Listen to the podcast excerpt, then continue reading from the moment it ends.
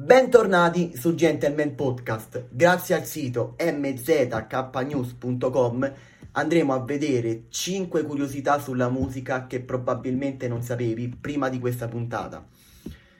La prima curiosità di oggi ci dice che la musica rende il cibo più saporito. Uno studio della Oxford University ci dice che la musica può influenzare il sapore del cibo che si sta mangiando proprio come l'odore e l'aspetto di una qualsiasi pietanza.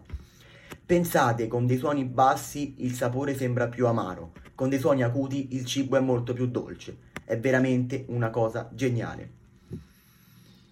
La seconda curiosità, nessuno voleva pubblicare l'album Liga.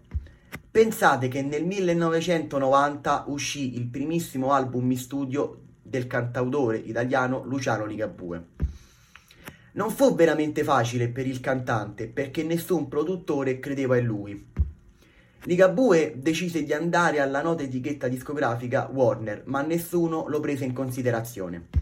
Dopo qualche mese alla Warner entrò Angelo Carrara che si innamorò subito del disco, mossa azzeccata per il cantautore perché ora è uno dei dischi più venduti in Italia.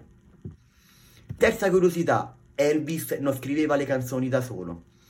Sapevate che Elvis non era lui stesso a scrivere le proprie canzoni? I testi venivano creati da scribacchini. Red West, la guardia del corpo dell'artista, dichiarò che Elvis gli consegnava dei titoli e che lui doveva scriverci qualcosa sopra. Quarta curiosità, la musica rende il sesso più bello.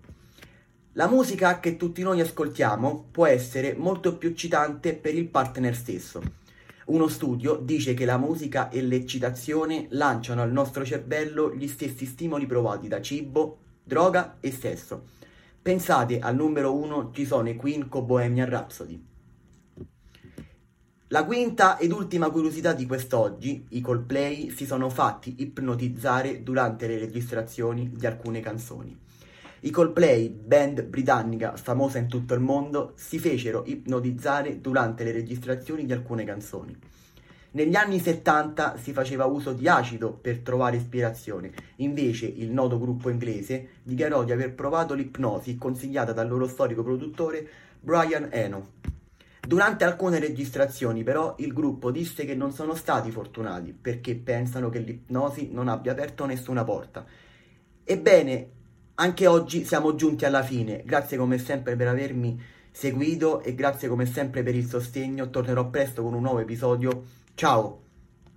Masks for family? Check. Garden cleanup? Check. Schedule back pain visit? Done. We've all adapted to a new way of living. Keep your health care on schedule with Johns Hopkins Medicine, where your health and safety are our highest priorities. We're ready to care for you through virtual and in person visits across Maryland and the greater Washington region. Your health, our experts, safely caring for you. Schedule your care now. Learn more at hopkinsmedicine.org forward slash safe.